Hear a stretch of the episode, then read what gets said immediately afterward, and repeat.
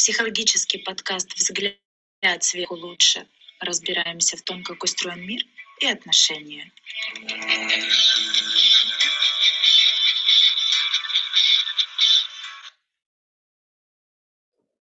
Приветствую, друзья! Приветствую вас, слушатели! Мы психологи, которые сконцентрированы на практике участия, э, учатся, обучаются и ищут новые технологии помощи людям. Посмотреть наши регалии вы можете в описании подкаста. И нас зовут, меня зовут Анна Аксентьева и Инга Румянцева. Приятно с вами познакомиться пока виртуально, друзья. Итак, мы делаем этот подкаст как исследование фильма и реакции на фильм, эмоций, телесных переживаний. И нам важно воспринять это все серьезно.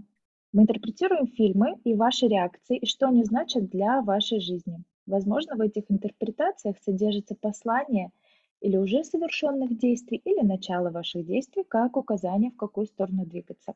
Или же, что нужно изменить, трансформировать в себе, может быть, новая учеба или смена работы, или, наконец, предложить кому-то дружбу, позвонить бывшим возлюбленным, попросить у них прощения, или вновь соединиться с ними.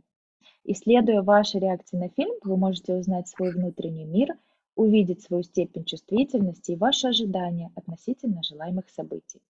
Но все вместе разобраться в том, как устроен мир, ваш личный мир, мир вокруг вас и отношения. Сегодня мы записываем первый выпуск и предлагаем вам отправиться в путешествие и исследовать фильм «Легенда о пианисте». Может быть, вы его уже видели, а может, захотите посмотреть после нашего подкаста. Итак, Дэнни Будман родился на корабле, который курсировал между Европой и Америкой в 1900 году, в самый первый день нового века. Он был оставлен в первом классе в ящике из-под лимонов и был найден кочегаром этого же корабля и воспитан им же. И вот наша первая точка фокуса – это тайна рождения. Инга, как вы считаете, это важная точка? И о чем она нам говорит? Когда мы знаем наших родителей, когда мы знаем, а, когда мы родились, а, кто нас родил, в какой стране, то это дает нам возможность идентифицироваться с этим.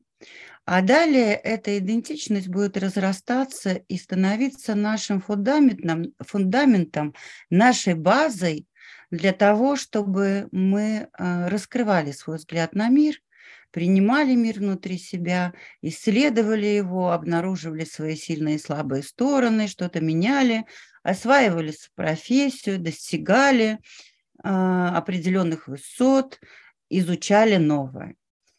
И э, Представим человека, который имеет тайну рождения, то есть он не знает, кто его родители. В данном фильме э, есть такое подозрение, что он знал, что он не родной отец. Ну, там нету конкретных этих слов, что я не твой папа, да. Но мы понимаем, что мальчик понимает, что Дэнни э, воспитал, воспитал и воспитывает этого ребенка. То есть он его приемный отец. Мама в данном случае целый корабль, экипаж и все остальные кочегары, которые поддерживали, помогали Дэнни. Вроде бы нет тайны рождения. Понятно, что он приемный. А зачастую бывает так, что родители и скрывают и эту часть, а, что усиливает сложность и проблему этого рож... Э, тайны рождения и всей жизни – Здесь наполовинку. Но половинка тоже влияет очень сильно. То есть он знает, что родитель, который его воспитывает, не его родитель, родной, который его родил. Это уже хорошо, но он не знает, кто его родил, в какой стране, как его родили. Это полностью тайна. И даже там есть такой момент в фильме, когда э, Дэнни и Новаченко увлеченно а, изучают газету, а, Новаченко читает ее, и тут Дэнни видит, что на странице этой газеты нарисована э, то самое, что тот, или как вот сейчас бы сказали, логотип или... Объявление, объявление. Да, объявление. На всю страницу, да. Объявление на всю страницу э, именно в общем, его родители, можно сказать, да? То есть, да, да, того же ящика, в котором он был найден. Того же да, ящика, да, да. да. И он не показывает ни одной мускулы, никаким движением а, о том, что каким-то образом он что-то знает э, про то, что написано на этой странице. Даже невозможно сказать, что написано на этой странице, как зритель ты тогда же реагируешь, как будто соучаствуешь и хочешь эту тайну закрыть. Но вот здесь, вот здесь как раз-таки есть вот эта точка, которая а, круто повлияла на его жизнь. Если бы он узнал, кто его родители в тот момент, то тогда по-другому сложилась бы его жизнь. Потому что первая базовая потребность, которая была бы у него закрыта, это в полной идентификации самого себя и ответ на вопрос «Кто я?». Он бы знал, кто он. Ему было бы плохо, обидно, но его бы либидо, что такое либидо, это наша такая энергия жизненная, оно бы все равно текло и любви, и ненависти к родителям, которые вот там, даже если бы он их не увидел.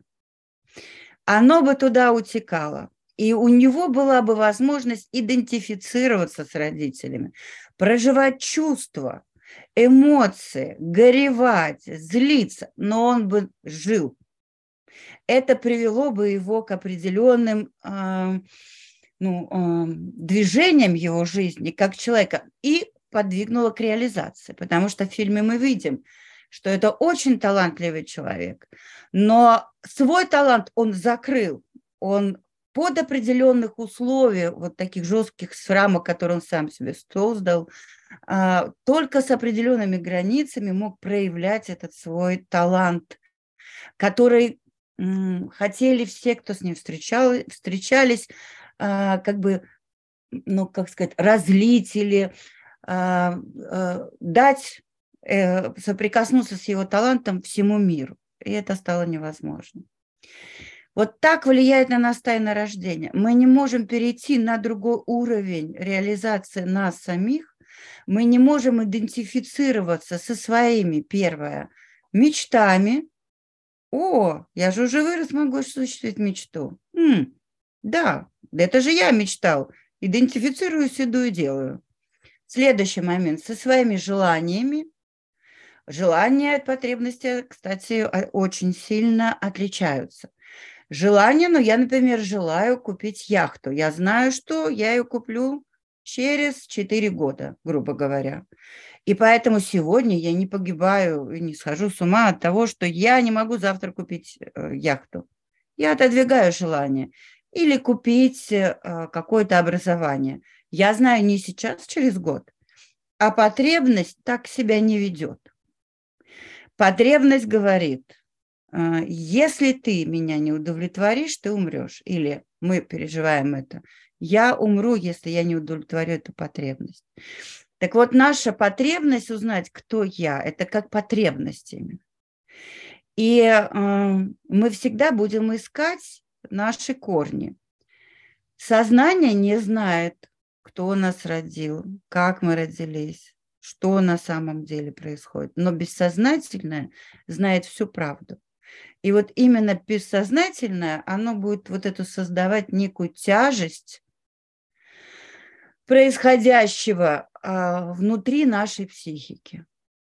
Мы не можем быть свободны. Наши потребности не дают нам осознать мечты, осознать желания, выстроить нашу жизнь. Один вопрос, кто я? Да, да, совершенно точно. Ведь, как мы знаем, согласно разным источникам, э, но, тем не менее, в цифре примерно сходятся 80-85, а то и 90 процентов, называют ученые, составляют наше бессознательное и несознательное. Поэтому представляете, какую такую ношу мы носим в себе, даже сами того не понимая, если у нас присутствует тайна рождения. А ведь посмотрите на имя. Если перевести имя Дэнни, а у него, в общем-то, его полное имя состояло сколько там, Инга, пять, да, было частей. Дэнни, Бутман, Ти-Джей, да, по-моему, а, ТД Лемон, вот, ТД Лемон, 5, 5 частей. Но если вот э, еще и на Новиченто, как шестая. Получается, если перевести Дэнни с иврита, то это «Бог мне судья». И имя это гендерно-нейтральное в американском, ну, скажем так, в англоязычном пространстве. Это имя гендерно-нейтральное. Что это означает? Это прямая связь с тайной рождения. Если ты даже не можешь определиться, кто ты мальчик, девочка, да, то как ты можешь себя вообще идентифицировать и проявиться в этой жизни? Такое очень модное сейчас слово, оно очень актуальное, я думаю, для многих из наших слушателей – проявить себя, проявить свои таланты. То, о чем вы сейчас говорили, Инга, да, то есть реализоваться, реализовать себя. И вот нам э, сам фильм, сами авторы подсказывают такие точки, то, такими точками фокуса, что имя как судьба. Герой не, изначально как будто бы его судьба предопределена, что не может найти идентификации.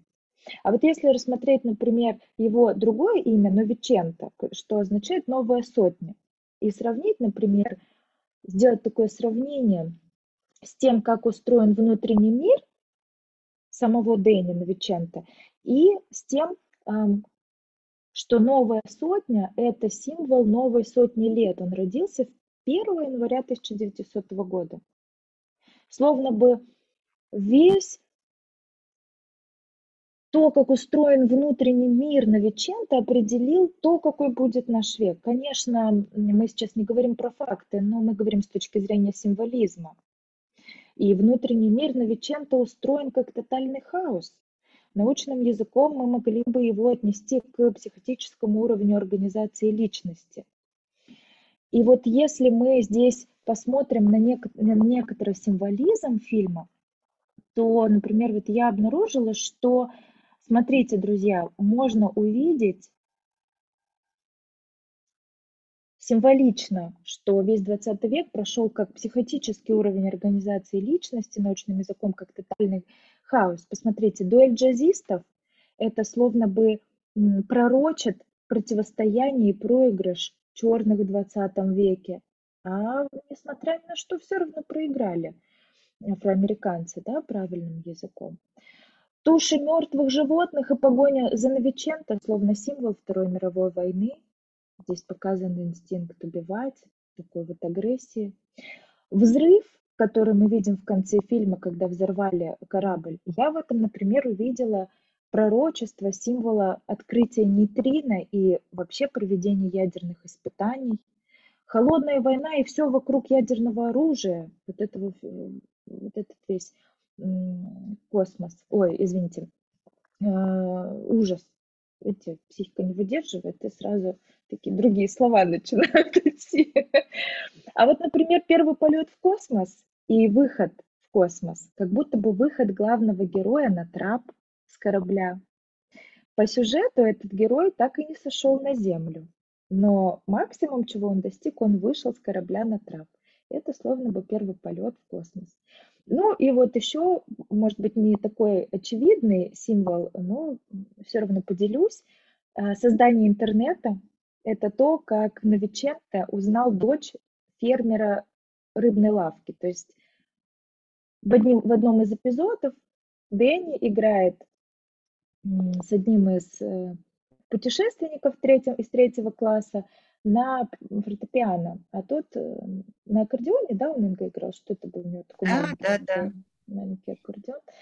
И он, они так чудесно разговаривают, и вот как-то он так раз догадался встретить через несколько лет его дочь на этом же корабле плывшую, и он догадался, что она его дочь. Он в нее еще немножко влюбился, но, может быть, мы про это поговорим в следующий раз. Ну, вот для меня это символ такого интернета. А, вот мне кажется, можно еще вот так э, на это посмотреть. И если мы вернемся к вот этой вот э, к вот этому термину психотический уровень, вот такие вот моменты.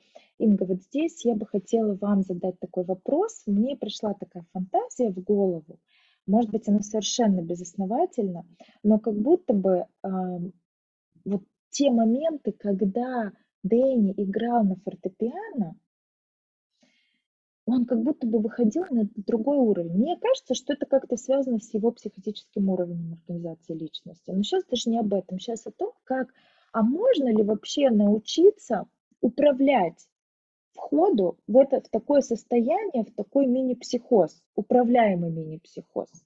Можем ли мы туда попадать управляемо, контролируемо? Ведь моя здесь какая мысль, что нас могут слушать люди, которые хотят много достичь в жизни. Люди, которые хотят приблизиться или, или стать по уровню, как Майкл Джордан по своим достижениям, только в своей какой-то сфере. Будь то баскетболисты, спортсмены, предприниматели, музыканты, художники. И тогда они бы могли, так же как талантливейший Дэнни из фильма, управлять таким мини-психозом, попадать в состояние потока и творить свою цель. Как вы здесь считаете? Да, это очень интересный момент, когда а, игра на фортепиано а, в две руки сыграно было, как будто это играли два человека, то есть четыре руки. Это невозможно сделать. То есть такая скорость игры, а, такая виртуозность, что а, произведение было сыграно как будто бы четыре руки. То есть без единой ошибки, без единого сбоя, а, с полной мобилизацией психоэмоционального состояния, в том числе и физического состояния.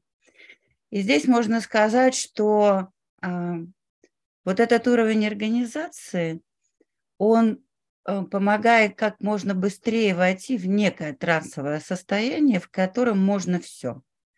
То есть Новоченко совершил просто невозможное, сыграв это.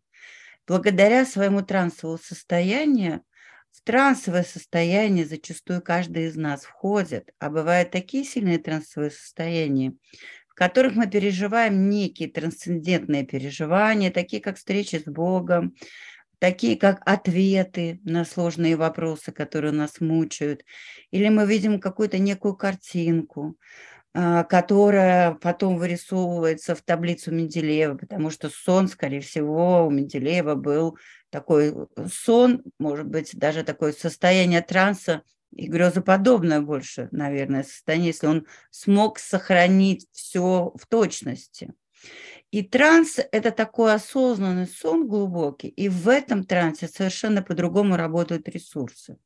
И, конечно же, ресурсы работают, и этот управляемый транс и поток а, всегда можно использовать и правильно используется с достижением цели, так как это и получилось у Новочента, сделать свое дело блестяще, когда у нас есть доминанта. Если мы с вами расфокусированы, у нас нет доминанты, например, у Новочента доминанта – это пианино. Он, а, когда видел а, людей, он не мог сплетничать. Он такой внутренняя личная этика у него была очень высокого уровня. Он не мог сплетничать. Смотри, этот э, только что помог женщине, как он сказал, да, убить мужа, и как бы угу. теперь они все переживают за это наследство, за действие, да. А этот э, полюбил там такую-то женщину и ждет от нее содержания. Ну и так далее он передает, и передает это через музыку. Но он не сплетничает, как мы, а сплетничать иногда, кстати, очень даже хорошо. Это полезная очень вещь, но нужно правильно, технологически. Мы потом попозже расскажем а, о том, как э, правильно сплетничать. А, и, конечно же, как вообще выстраивать отношения, когда нам хочется посплетничать и или мы узнали сплетню о нас, что же вообще делать тогда с отношениями? Но это вот э, в следующих наших подкастах вы услышите ответы. И а, Новоченко все это перекладывает через музыку. То есть у него язык музыки, и то, как это чувство, эмоции или мысль будет звучать через ноты, музыку. Это есть доминанта. Зачастую в психологию, например, можно прийти к психологу и сделать упражнение по смене доминанты. Ну, например, доминанта всегда была определенная работа, определенный стиль жизни или, например, цель а, найти мужчину, а мужчине, например, женщину. И ничего не получается зарабатывать деньги. А почему вы заработаете деньги? Доминанту надо внутри поменять. И ничего больше не делать. Все будет работать само и высшего, на высшем уровне, как у новочента. Почему? Потому что доминанта, это чисто научное понятие, с точки зрения науки, она определяет ваши психофизиологические ритмы. И доминанта запускает э, вашу и вегетативную систему, а, и работы обмена информацией, и иннервация ваших отделов э, психических, где заложены ваши психические функции, память, внимание, восприятие. То есть вы ничего не делаете, не активируете, а у вас это все активирует сама доминанта. И все само собой происходит легко. И еще нужно просто немножечко уметь себя в состояние транса вводить, а, а что такое состояние транса? Работа парасимпатической системы наша, вот это вот а, соединение покоя с какой-то нашей целью, а, это состояние, которое достигается при молитве, при медитации, при том, когда вы слушаете спокойную музыку, занимаетесь аутотренингом. Вот она. По сути дела, это есть тот транс, через переживание осознанного которого, если вы вообще его как бы позволяете проживать себе, когда вы а, связываете со своим действием, то есть со своей целью и задачей, например, научиться виртуозно играть на фортепиано, или разрешить проблему отношений, ну, например, да, и вы ищете какую-то информацию, а, и, и у нас можно найти информацию, тоже прочитав доклады наши про отношения и темы, которые мы будем затрагивать про отношения. То есть вы таким образом напитываете доминанту, и она потом сама работает. И вы будете вот таких же блестящих э, достигать э, целей, также блестяще и также на одном дыхании, можно сказать, не отвлекаясь ни на что. А, когда вы сформируете внутреннюю доминанту. Еще может, конечно, например, такое быть. Э, женщинам часто очень, чуть чаще, хотя сейчас это одинаково, и мужчины, и женщины. У них одна проблема. Где встретить женщину, где встретить мужчину, как познакомиться? Нету всех вокруг видишь, все такие умные, красивые, идеальные, и не понимаешь, хоть а, сайт знакомств делай, вот свой, как ты видишь, и соединяй людей, как же они не видят друг друга. И вот они так этим сильно заняты, и у них ничего не получается. Напряжение растет, растет, потом стресс, депрессия, опускают руки, как бы такое неверие, все. То есть поражается как будто бы вся внутренняя жизнь человека. И это совершенно неверно. Если вы хотите, например, активировать себя на знакомство отношений с мужчиной, вам нужно сформировать эту доминанту. Если не получается найти, значит, у вас другая доминанта. Например, вырастить, поднять на ноги сына, дочь. Или же, а, да если вы женщина, а и у мужчин, кстати, это проблема тоже бывает, часто, часто забирают мужчины себе детей. Или же, например, вы решили, что пора карьеру делать, что вы так долго заработались, пора, чтобы было больше денег и э, статусов. Вы занимаетесь карьерой. Доминанта вот это будет. Мужчина, например, хочет еще фирму, еще, еще открыть или просто найти хорошую работу. Вот доминанта. Или же отношения, например, с мамой являются самыми доминантными. И тогда не будет отношений, не получится. Игры фортепиано не удастся, потому что вы напрягаетесь, у вас нет доминанты, а доминанта она сама делает работу. То есть вы задаете цель.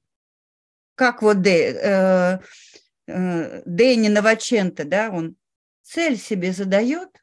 Вот у него нет тут цели, он играл, играл, все им переживают, что он проиграет, а как бы у да, него... Да, во время дуэли, да.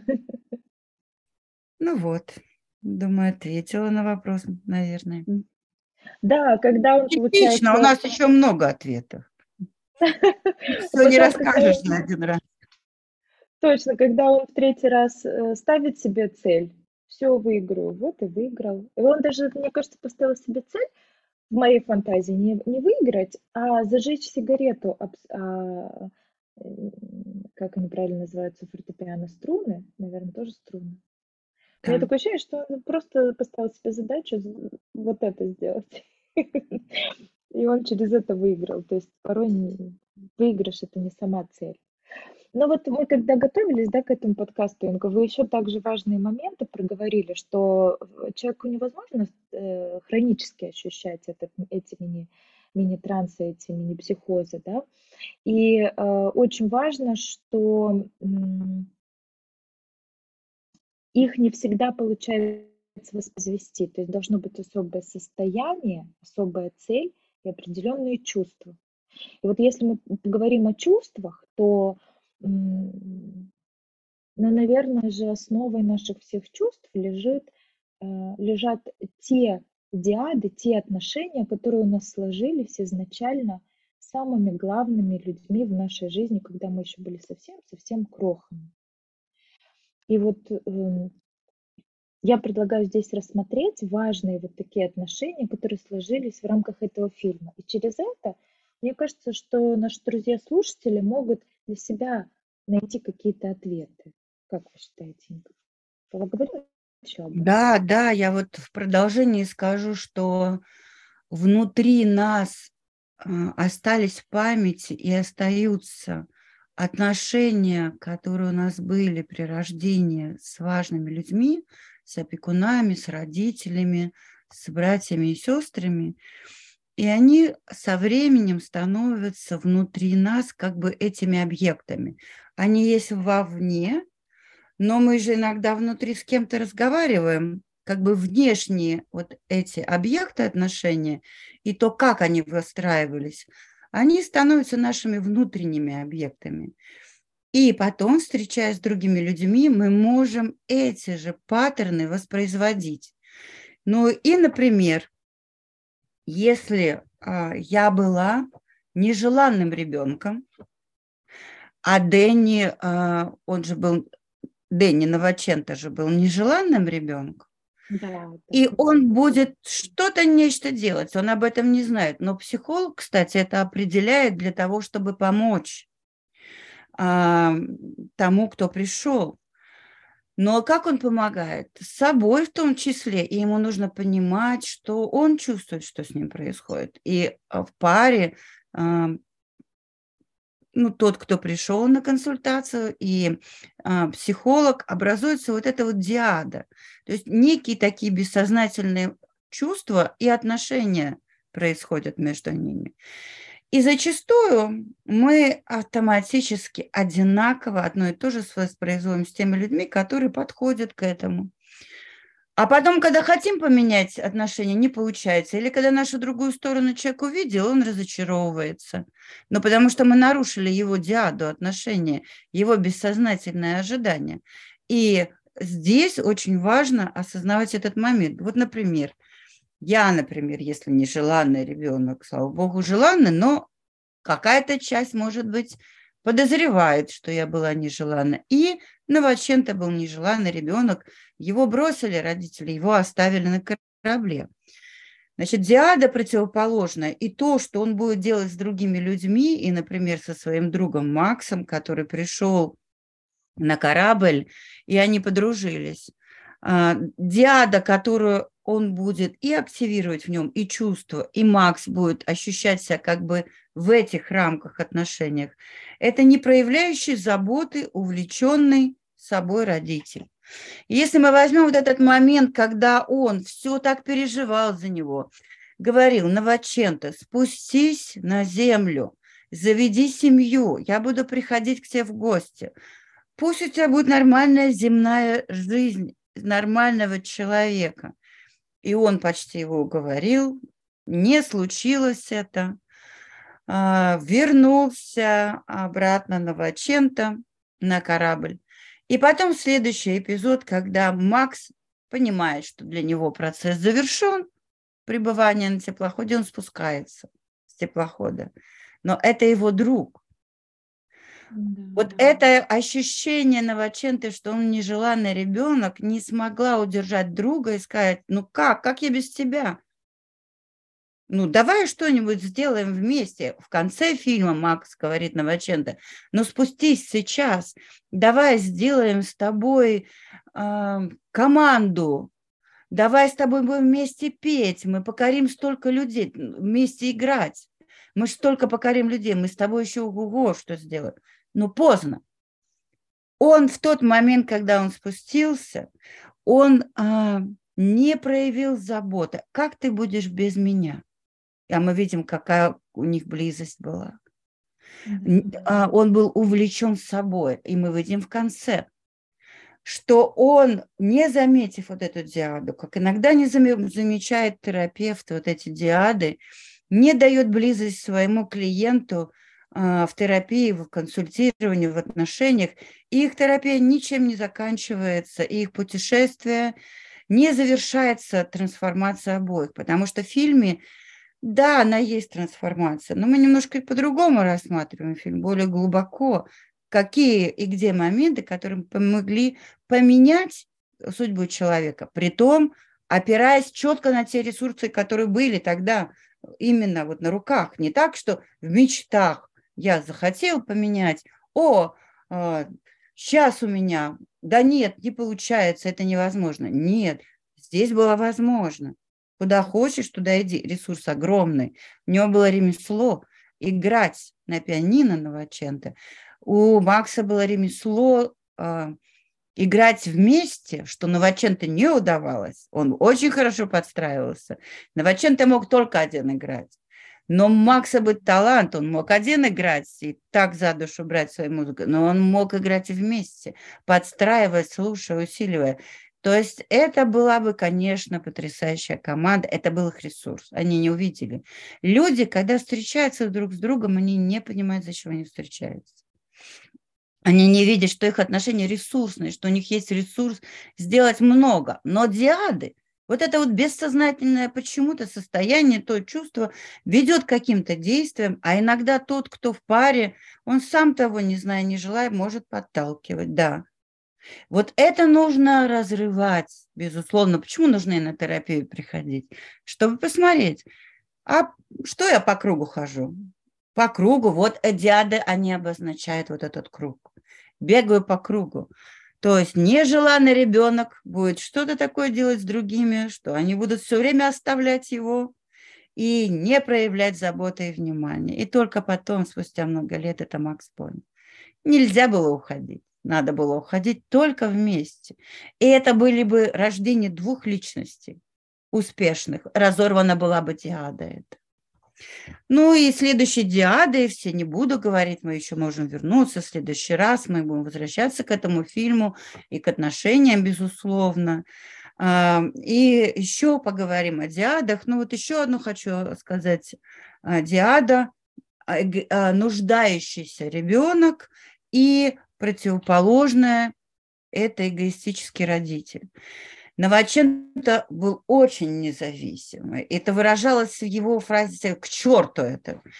Мне наплевать на правила, как он говорил, да, то есть он такой вот, как будто бы, я знаю все, играть я буду сам. Когда начинает оркестр играть, к нему подходит главный дирижер и говорит, и говорит, ну это я как бы своими словами, говорит, значит так, играешь по нотам. Не да, смей да, переделывать да. музыку, играешь по нотам. То есть вот он весь такой вроде бы уверенный, самостоятельный, э, вроде бы вот такая дяду как бы противоположную дает, как бы, что он такой эгоистичный, да, думающий о себе. Там эта бедная несчастная его джаз-банда большая, множество людей, которые играют по нотам, и он один вообще все ломает, да? То есть э, э, это такой вот эгоизм. А что эгоизм этот говорит? То, что диады, мы и те, и те мы можем быть, так и так ощущать. Эгоистический родитель, вот он. Он то эгоистический весь такой, взрослый. Но это говорит о том, что он нуждающийся как раз-таки ребенок что выстраивать немножко нужно было Максу немножко по-другому отношению. То есть, ну, если мы хотим оставаться в отношениях с людьми, нам нужно постигать искусство отношений. Не бывает по-другому, потому что любить – это глагол. Глагол – это действие. Нет действия – нет любви. Ну, это однозначно. Бывает любовь в дружбе, бывает к коллегам, к животным, к стране, к городу, дому. Ты всегда будешь делать действия. Если ты любишь свой дом, квартиру, ты убираешь ее, обустраиваешь. Действия. Но если ты не любишь свой дом, ты же знаешь, не хочу ничего делать здесь. Все, надо, да, там, менять там что-то. Вот оно как выражается. Но здесь надо потрудиться, конечно, для того, чтобы что-то менять, но надо замечать, что менять. Вот здесь вот мы а, а пока остановимся в этом, нуждающийся ребенок и эгоистичный родитель. Поэтому друзья так иногда, как эгоисты, ведут себя так. Да что там, я играю в совершенстве, иди. И он такой, ну, я пошел, а в итоге ни, ни тому, ни тому хорошо, да? То есть нужно понимать, что это одно из состояний вашего друга. Он не есть такой. Он нуждается в чем-то, надо найти, посмотреть. И тогда ваши отношения после этого совершенствуются, изменяются, и вы начинаете видеть больше ресурс своих отношений и развиваться. Да, это точно. Друзья, а если вы хотите побольше узнать о том, как устроены отношения с точки зрения глубинного подхода, то можете по ссылке в описании подкаста скачать бесплатно доклад, который мы с Ингой для вас подготовили, и немножечко больше узнать об этой теме. Здорово поговорили, отличный подкаст, мне кажется, вышел. Надеюсь, это же, этого же или примерно этого же мнения будут и а, наши слушатели. И на сегодня тогда предлагаю завершиться и встретиться на следующей неделе. Мы планируем выпускать такие подкасты каждую неделю, так что следите за обновлениями, подпишитесь, пожалуйста, в удобной для вас, на удобной для вас платформе на наш подкаст и услышимся в следующий раз. Спасибо, друзья. До свидания. До свидания, друзья.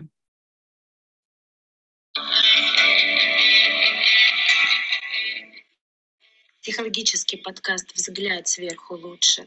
Разбираемся в том, как устроен мир и отношения.